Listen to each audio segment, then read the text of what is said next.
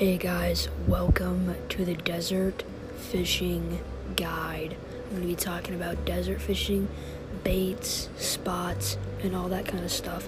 So make sure you follow me so you can get the best insight.